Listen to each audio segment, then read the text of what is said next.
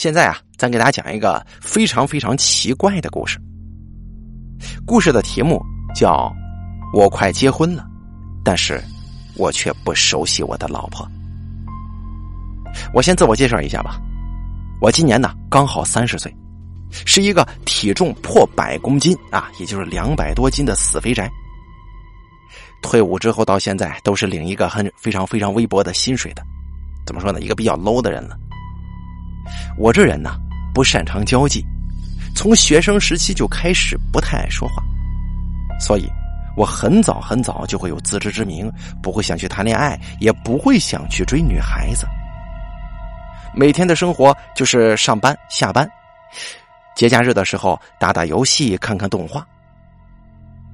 但是我并不讨厌这样的生活，也觉得如此规律的生活挺好的。我甚至会觉得下半辈子都会这样度过。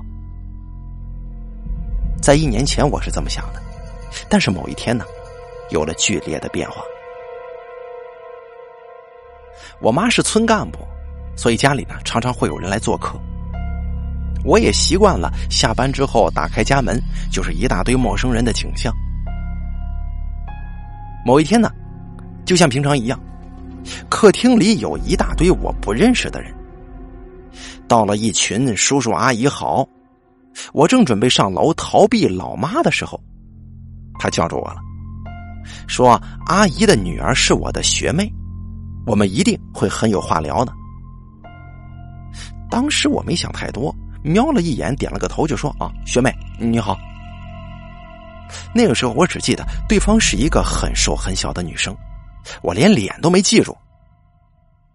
但没想到的是，一年之后，我就要跟这个人结婚了。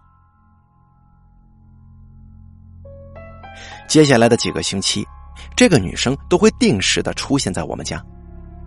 只要一下班，我妈就会灌输一些信息给我。因为我都跑得很快嘛，所以我每次只能听到个一两句。说什么啊？那个他小你两届啊？你们有没有在学校遇见过呢？还说他叫小文，还没有男朋友呢。你有空去帮人家修修电脑什么的。大概就是这样，很零碎的记忆。等我意识到这个人存在的时候啊，他已经每天都会出现在我们家了。平常我大多数都是九点钟、十点钟才下班，家人习惯跟我一起吃晚餐。不知不觉呢，我就发现小文在我家的次数有点高了。一开始的时候啊，大概一周两三回，几个月之后，则是变成每天都会在我们家，而且那么晚了，家中还有客人，这一点很奇怪吧？大概就是从这个时候，我才对他略微有些印象，因为他都会主动的坐到我旁边吃饭，然后小文呢也会帮我还有爸妈夹菜，吃完饭之后会抢着洗碗、整理这个灶台跟瓦斯炉，甚至呢他还有那劲儿搬煤气罐呢。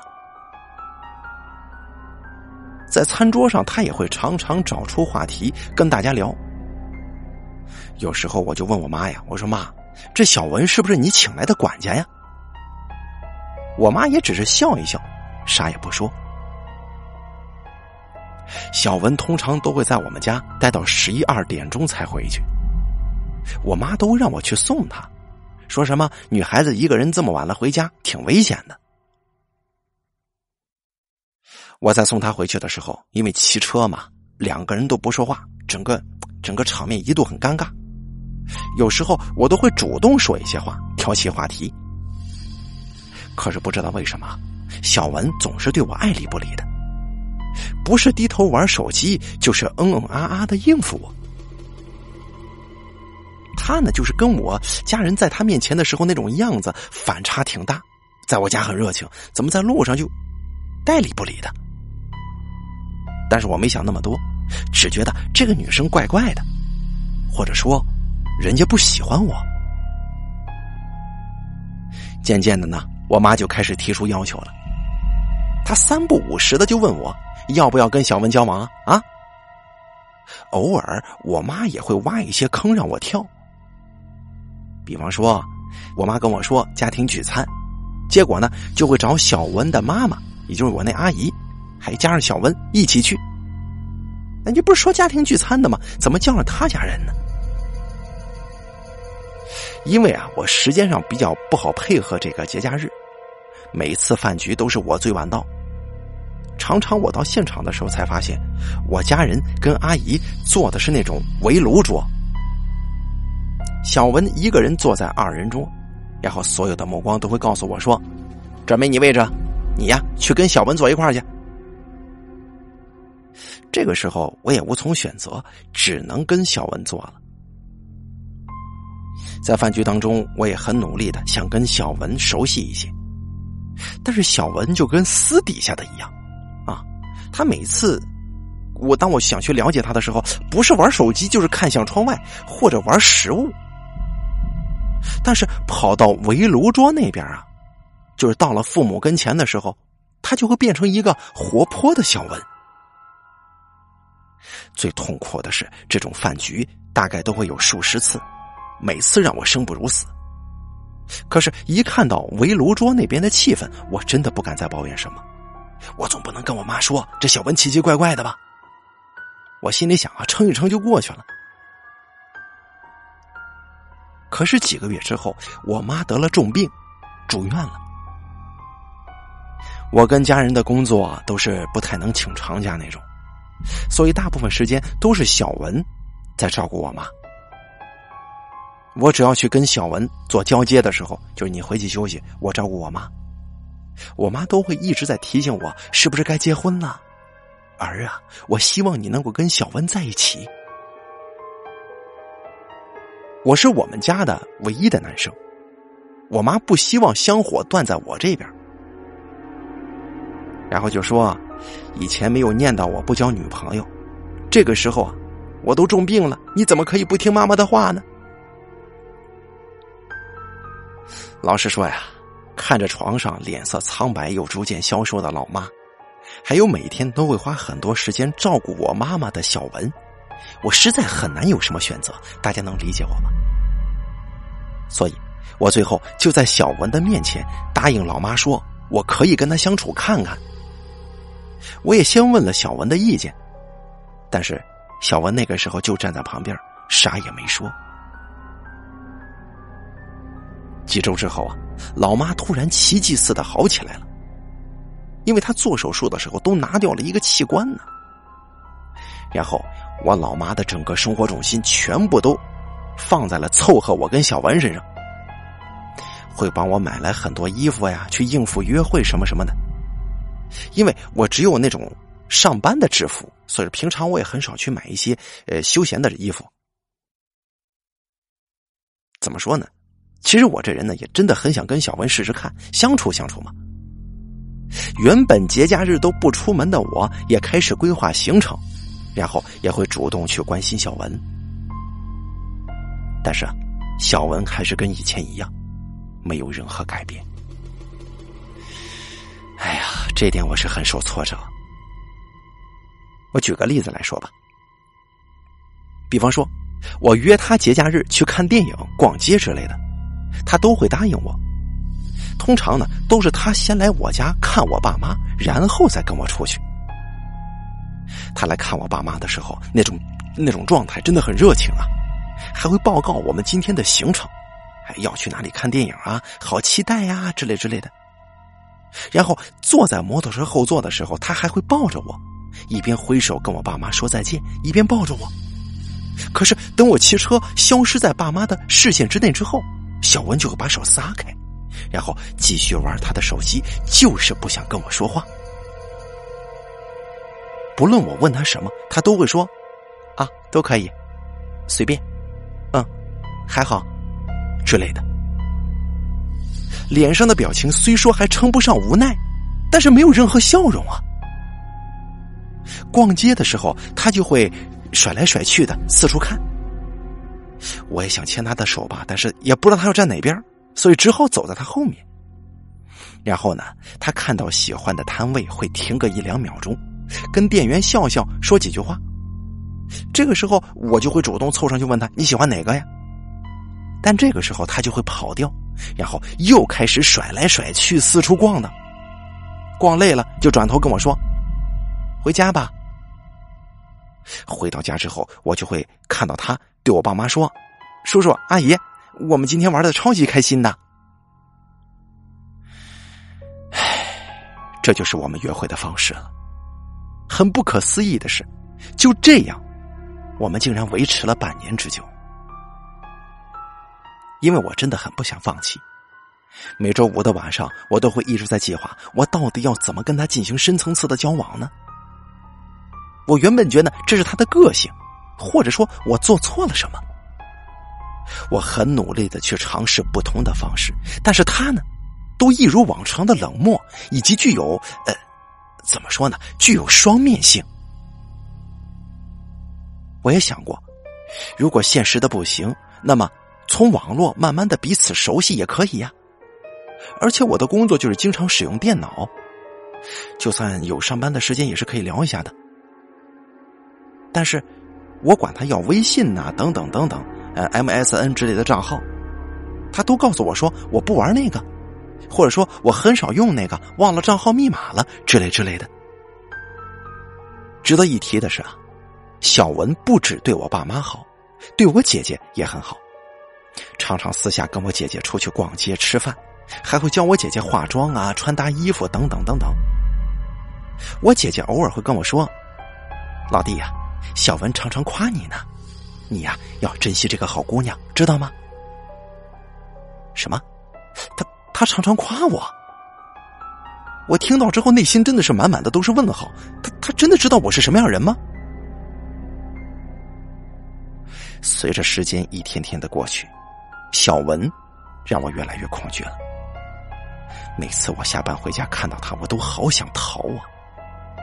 连我家的狗都爱上他了，真的。我教我家这狗，我教它握手，我教了三年都不会，结果现在呢，它只会跟小文握手。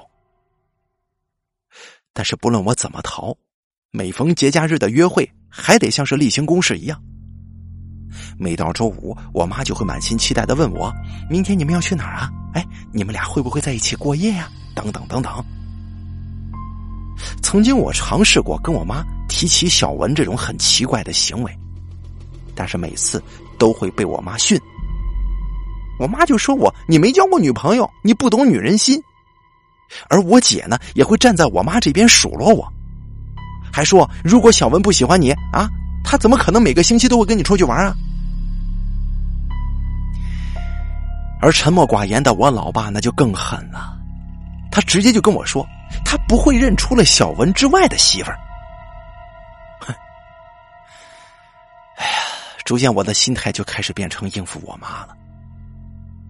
跟小文吃饭的时候，两个人都在玩自己的手机。有的时候逛百货公司，他往左边绕，我就往右边绕。两个人会合之后，又会一起走手扶电梯下去。这时候的生活，就像是跟着上班下班。假日跟小文约会一样，然后某一天也是一如往常的下班，打开门之后发现了一大堆陌生人。我看到了小文，小文他妈妈，还有我爸妈都穿的很正式，我就知道事情不妙了。我只知道我妈先叫我把公文包放下，然后叫我在小文的旁边坐下来，之后。我的脑袋就一片空白。现在的我已经忘了当时他们谈话的内容是什么，我只知道，我好像要结婚了。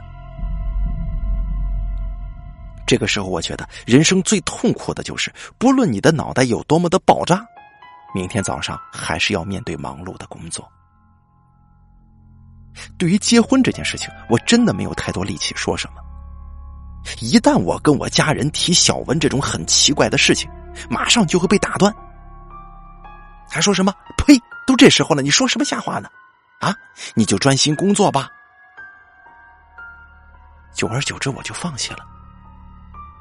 虽然有数度时间，我想离家出走，但是一想到我爸妈会失望，我就做不到。况且小文他真的对我家人不错呀。我曾经鼓起勇气直接问小文：“我问他：“你为什么对我这么冷淡？对我家人却很好？我妈是不是强迫你什么了？或者说你母亲是不是强迫你什么了？或者说我哪里做的不够好了？你都可以跟我说嘛。咱们都要结婚了，有什么不可以谈的？”但他呢，还会一如往常的打发我。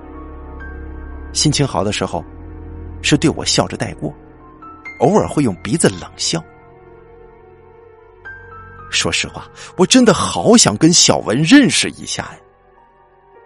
我现在根本对他一无所知，甚至连我姐都比他熟，甚至连我姐都比我跟小文熟悉。后来我受不了了，只好去求助见过小文的好哥们儿或者同事。但是大家都想不出来为什么他会这样，他们还以为我跟小文的感情很好呢。因为我的条件根本不好，优生学这一点呢可以暂时先跳过。但经济方面呢，虽然我妈是村干部，但我家是负债的，负债挺多，还有一大堆贷款没还清。因为我妈很好客，那些薪水什么的，她都会拿去救助这个救助村民什么的。每个月都得倒贴，家里其他人的薪水都拿去做生活开支了，小文甚至比我们家还要有钱呢，真的。所以我就放弃他有别的目的或者想法了，因为什么呢？我们家实在是也没啥，他怎么可能嫁给我是有目的的？我只想问，遇到这样的女生，到底应该怎么跟她相处呢？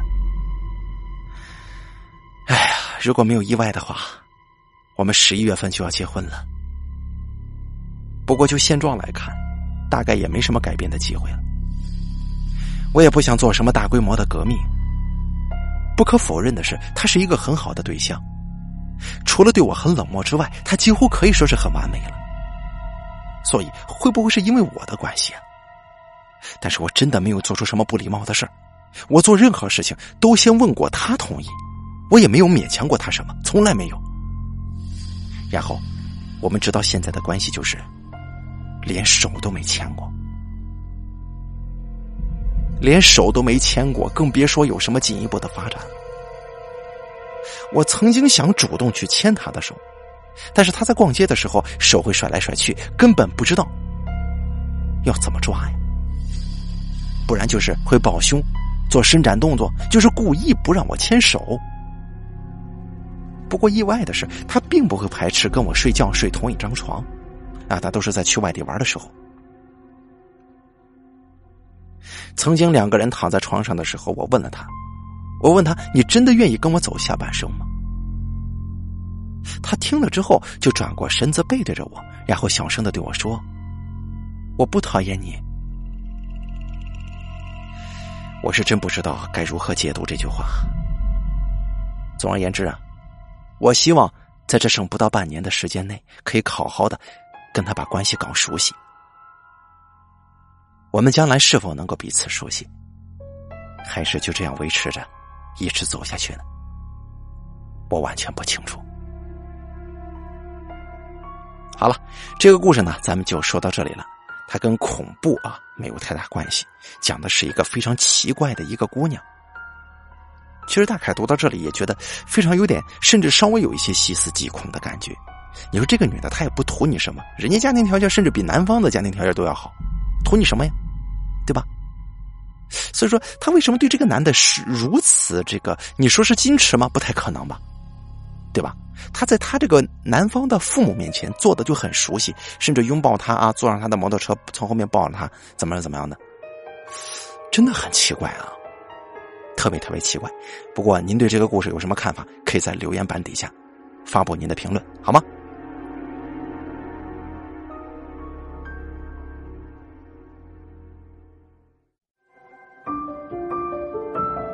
本期故事演播完毕，想要了解大凯更多的精彩内容，敬请关注微信公众账号“大凯说”。感谢您的收听。